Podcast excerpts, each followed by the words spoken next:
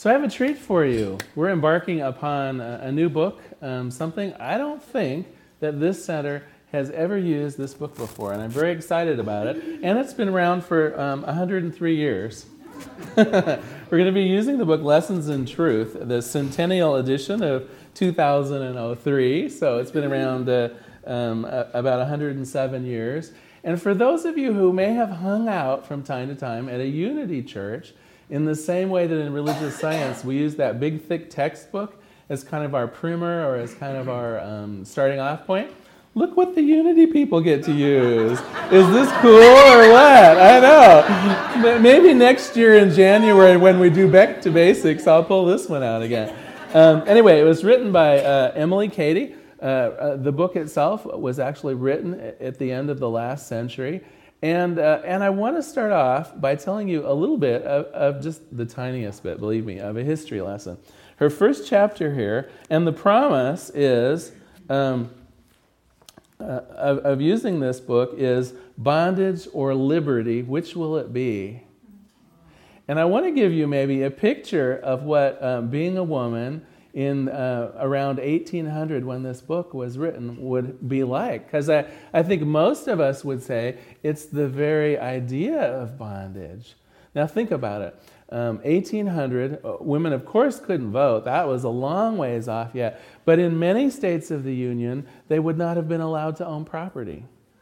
In a few states of the Union, even the laws around inheritance hadn't been changed. And a woman, if her husband died, all of the land and all of the property would simply go to the eldest son, and, and she would have to hope that the eldest son liked her.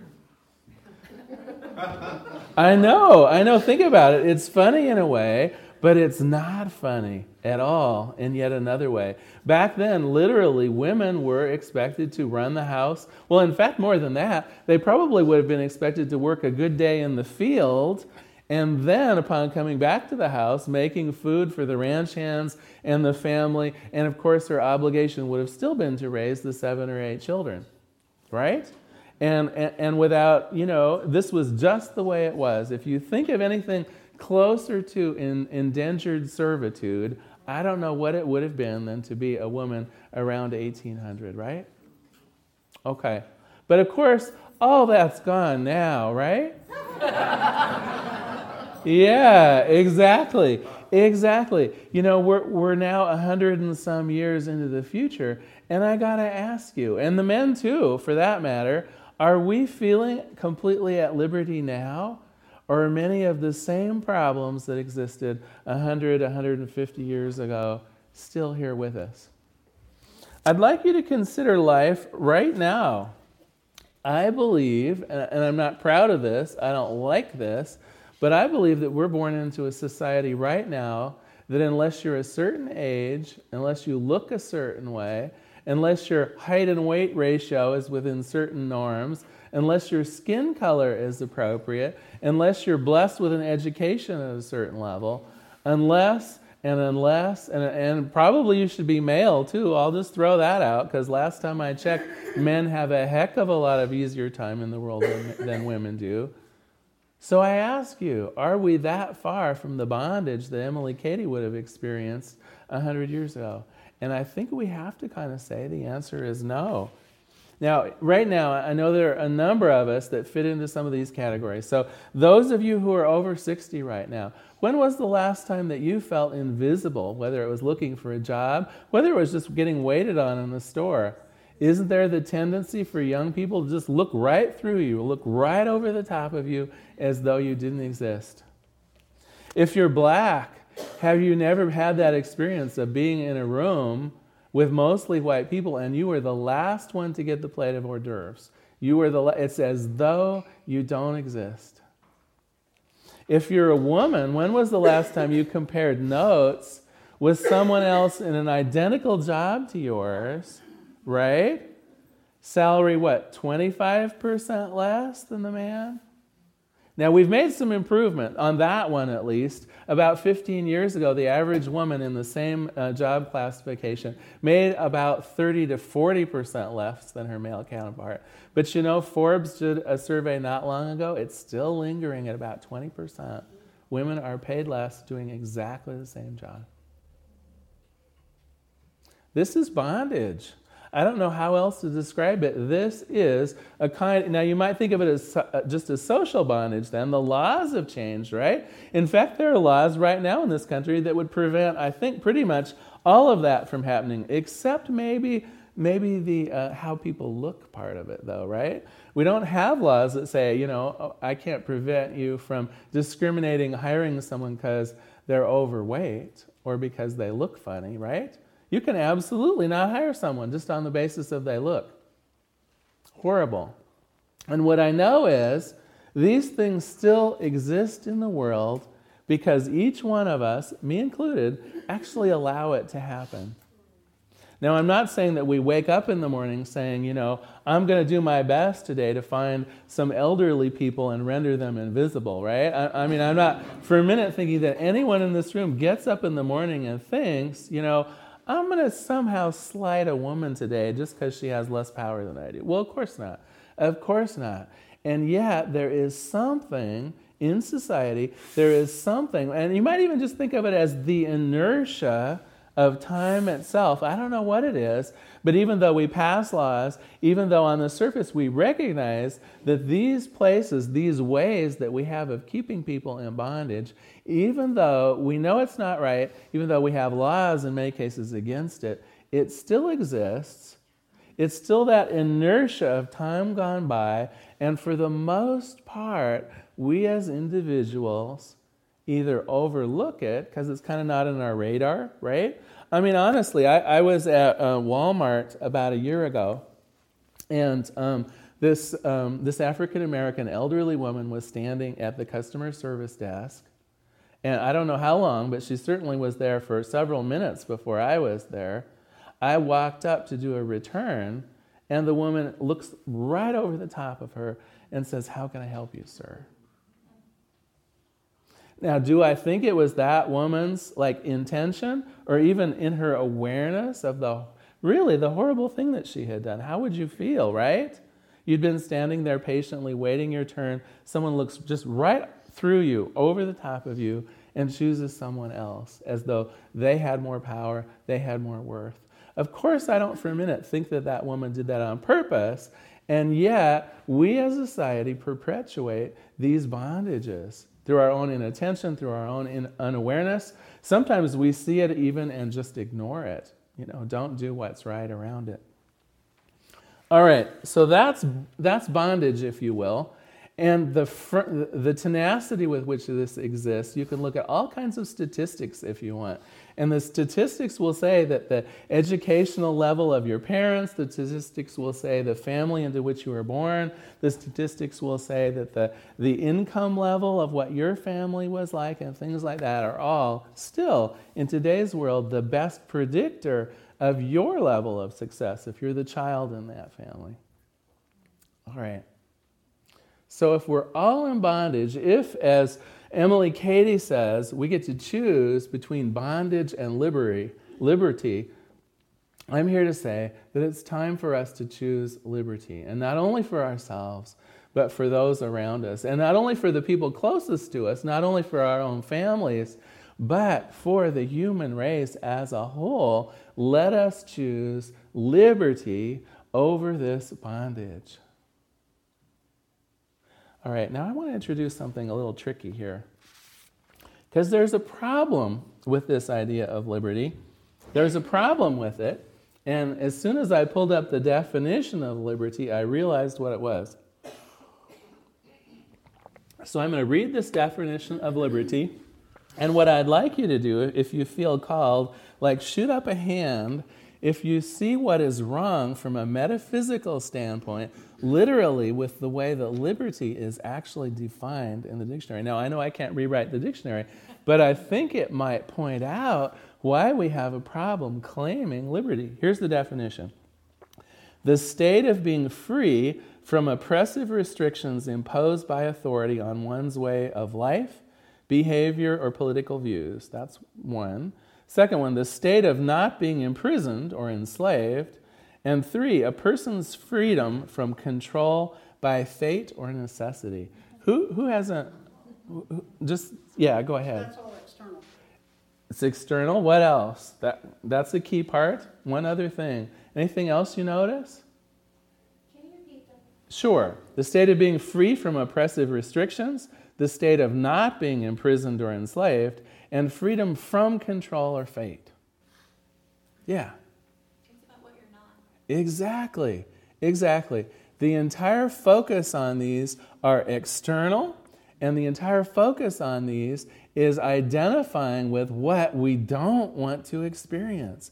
Oh my gosh, from a metaphysical standpoint, think about this. If we spend all of our time being in opposition to the things that we're experiencing that we don't like, what are we doing? We're highlighting, we're etching in stone our own feelings, our own emotions, everything that we don't want to experience in the world. Our very bondage, if we seek liberty in this way, this is what digs us further into bondage because we're actually highlighting you know, it's like, oh my gosh, I hate this experience. You know, when I go to the supermarket, they don't see me because I'm over 65. When I, do you know what I mean? If this is our, if this is our reaction, what we're doing is we're tightening the bonds, literally, even though our good intention is to see beyond that, even though our attention is to claim something better. All right. Well, Webster did save themselves. I, I don't, you know, whoever Webster exactly is, because there is a fourth definition. But of these three, of these four definitions, the fourth one is the only way at all that asserts what liberty is. All of the rest of them totally deal with what liberty is not. Here's the fourth one, though the power or scope to be and to act as one pleases. All right. I want us to focus on that today. I don't want to hear what we're fighting against. I don't want to have a sense of what we don't want in our lives. I don't want to, to dig further into that idea of oppression or, or what's wrong with us, because what I know is as we do that, we're collectively agreeing yes, it sure does exist in my life. It sure does exist in my life. And it's almost like a little prayer saying, you know, I hate it, but I am it. And instead, what I would like us to do is focus on what we do want. I'd like us to focus on our power or our scope to be and to act simply as we please. Now, you'd think, okay, all right, well, he's done with the tricky part. How many of us know what we want? Yeah. Now, here's kind of a catch, isn't it? Because a lot of us spend a whole lot of our time really being sure of what we don't want, right? We know that we're in a relationship that isn't ideal and we're kind of struggling with that a little bit. We know that we're in a job that doesn't pay us quite enough. We know that, you know, our family doesn't have as much harmony as we would like. We know, we know, we know all these things that are not quite what we would want. But if someone that we didn't know actually came up to us and said, All right, Larry, what is in your heart? What is in your mind's eye? What is it that you truly value? Oh my God, I might be like, mm, um, mm, um, well, and and the first things that would be to my mouth probably would be, well, I want a relationship that's more of this. But but again, you know, it's the idea of not like what I have, right? Well, I have. Uh, I'm going to ask your indulgence today. As, as many as you came in, you probably noticed there was something sitting on the chair or some of the chairs, and there's a little values survey. Um, I'd like you to take that survey, not now. And, and if the chair next to you doesn't have one, there's a whole pile of them on the back counter there. And I'm, I'm hoping that this value survey will do two things. It's kind of a three part survey. The first page captures what you value. The first page, I'm actually asking you to look over a long list of words and, and hopefully, that will, one of those will jar your mind into telling you what it truly is that you value.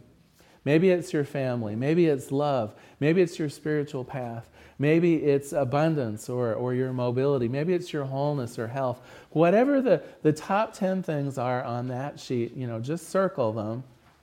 Get a firm idea of what it is you do want to experience, what you value the most. The second two pages are really going to help us here at the center. My intention is to really be a value driven church. And so the idea is once we know what you would value in a spiritual center, right? Which is kind of page two is what values do you see being expressed at the center right now? And then the third list is for you to capture maybe where you'd like to see a little change, especially for those of you who've been coming to the center for some time. Maybe you would like to see more family stuff being valued. Maybe you would like to see more, um, more um, um, I don't know, harmony or more joy, more activities that bring out love. Whatever it is, I'd like you to use that form in that simple way to give us feedback on where we as a center want to claim. All right. And you don't have to finish it today, but sometime in the next couple Sundays when you come, uh, there's a, a, a, basket on the back table. If you want to finish it today, that'd be great. But, but please, um, if you would, fill out those brief surveys and let us know what you value. Now, over the next three weeks, once we've found out what we value, and so think of this as a homework um, excursion for you too. Because I want you next week when you come to have a real clear idea of what, say, your top two or three or four values are. And the rest of this month, we're going to use the tools in this lovely book to head us down a path of getting our heart's desire, of being able to actually put into practice that which we want to see more of in our lives, whether it be love, whether it be um, abundance, whether it be harmony, whether it be joy, whether it be peace. Maybe it's wholeness. Maybe you want to experience a greater degree of wholeness. Whatever it is that you value the most, come armed with that over the next few weeks, and we're going to learn some practical tools from Emilie Cady's book on how to do that. But what I want to focus on today then is not liberty from. I don't want you to know what you want to be free from. I want you to have a heartfelt sense of what you'd be free to do. So think of it as a freedom too. If I had my heart's desire, I would be free to paint beautiful pictures. If I had my heart's desire, I would be free to be the best father on the planet. If I were free to do whatever I wanted to do, if there were no restrictions, no limitations, I would want to be a philanthropist and seek out other people with worthy causes to help out. Now, you know, I might be describing some of you but more likely, you have your own key awarenesses of what it is you want to do, how you want to show up, how you want to be in this world in order to give your gift to the world in the most meaningful way. So that's what we're going to work on over the next three weeks. And for today, I suggest that awareness is curative.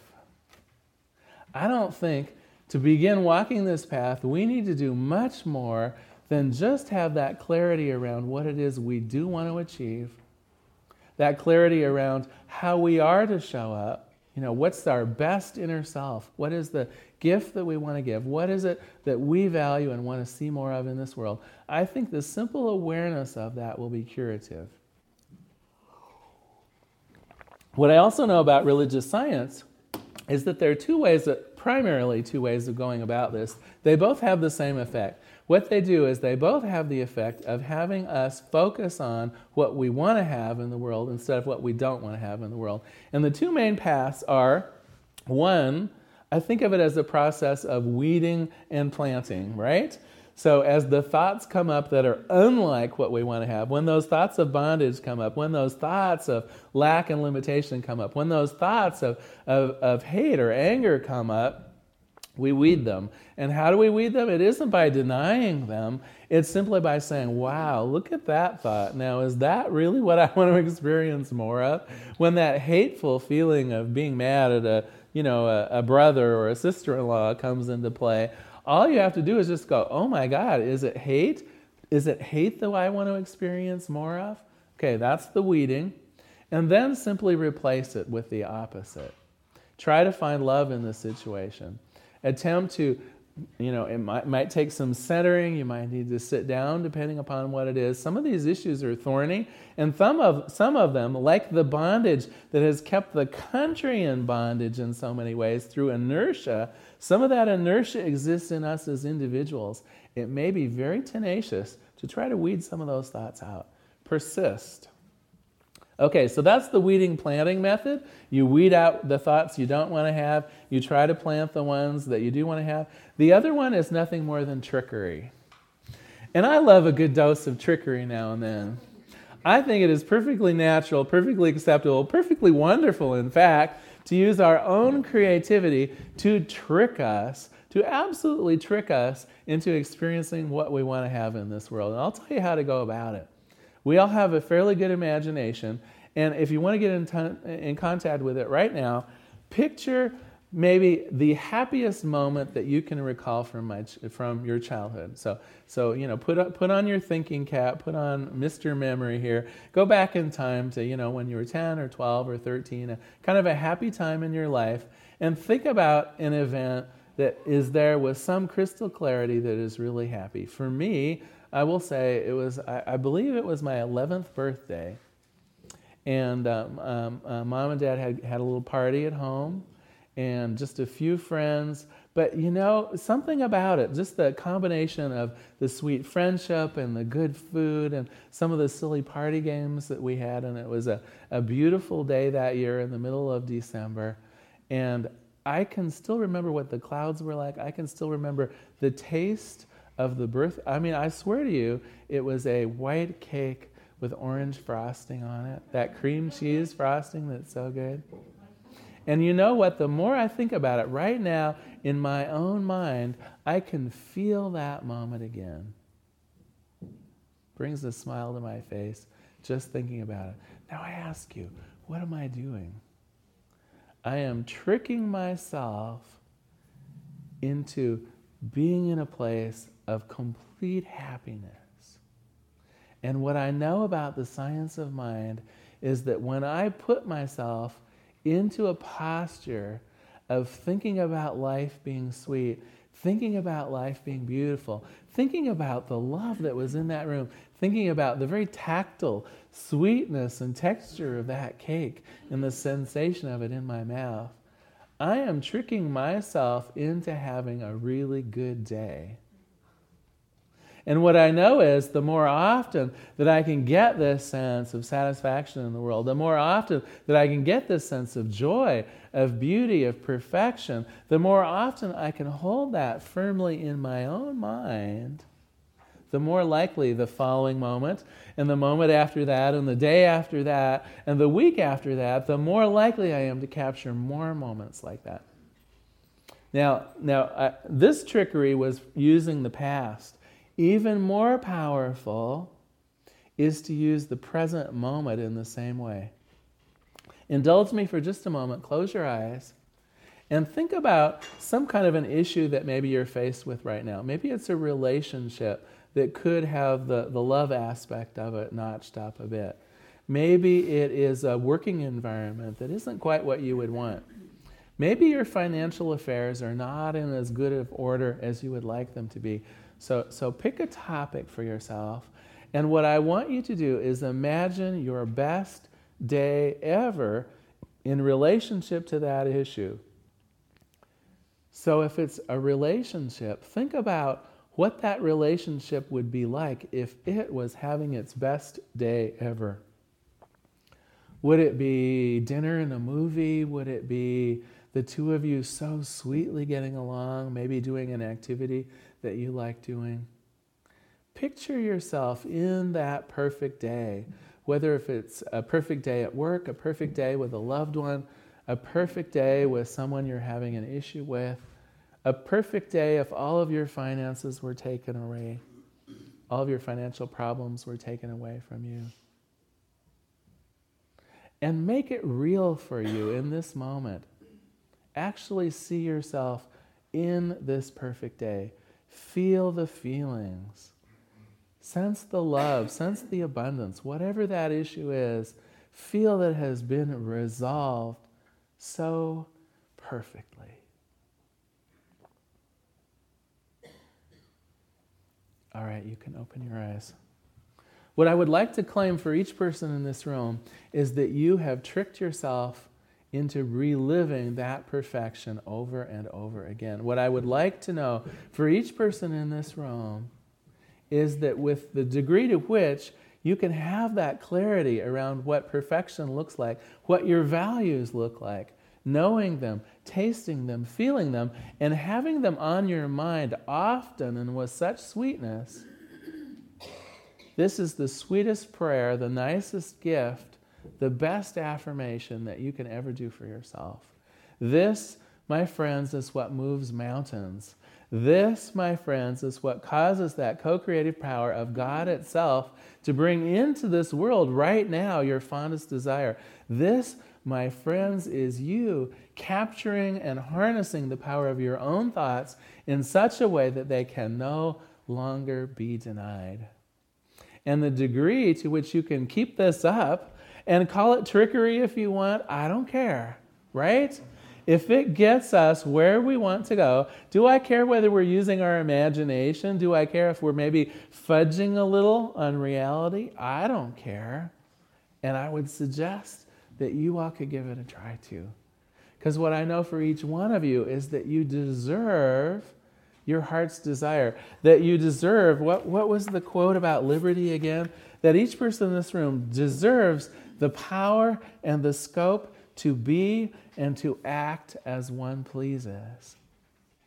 Let us deny right now the bondage once and for all.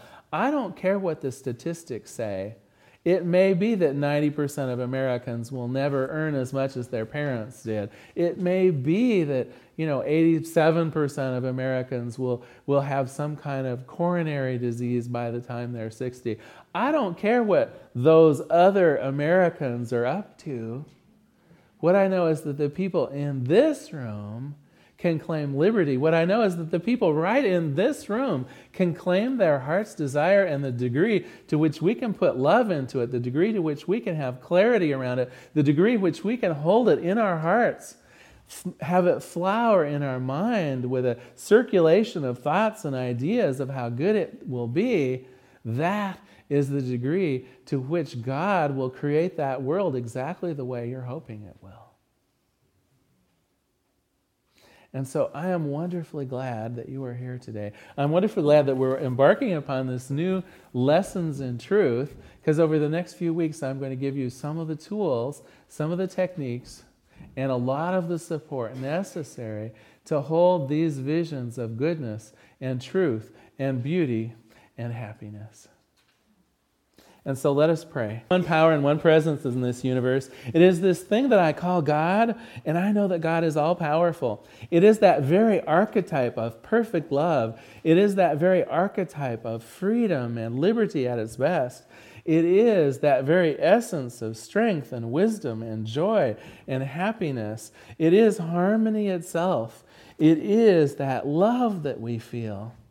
This is God and I am here as a loving witness to the fact that it also means me and that it also means each person in this room. Each person in this room has the keys to the kingdom. Each person in this room is an heir to the throne. Each person in this room is a gift from God. And God does not give this gift lightly. God gives this gift with all of the support all of the power, everything that is necessary to manifest in the lives of the people in this room exactly what they choose to experience.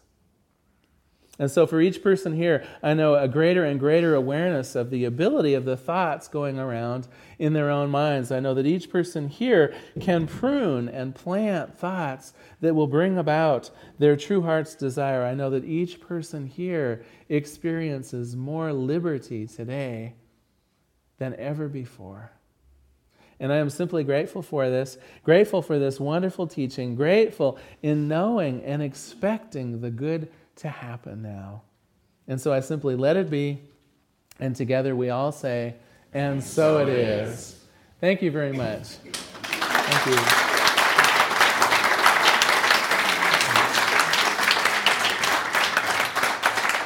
And now is our time of conscious contribution. If you'd like to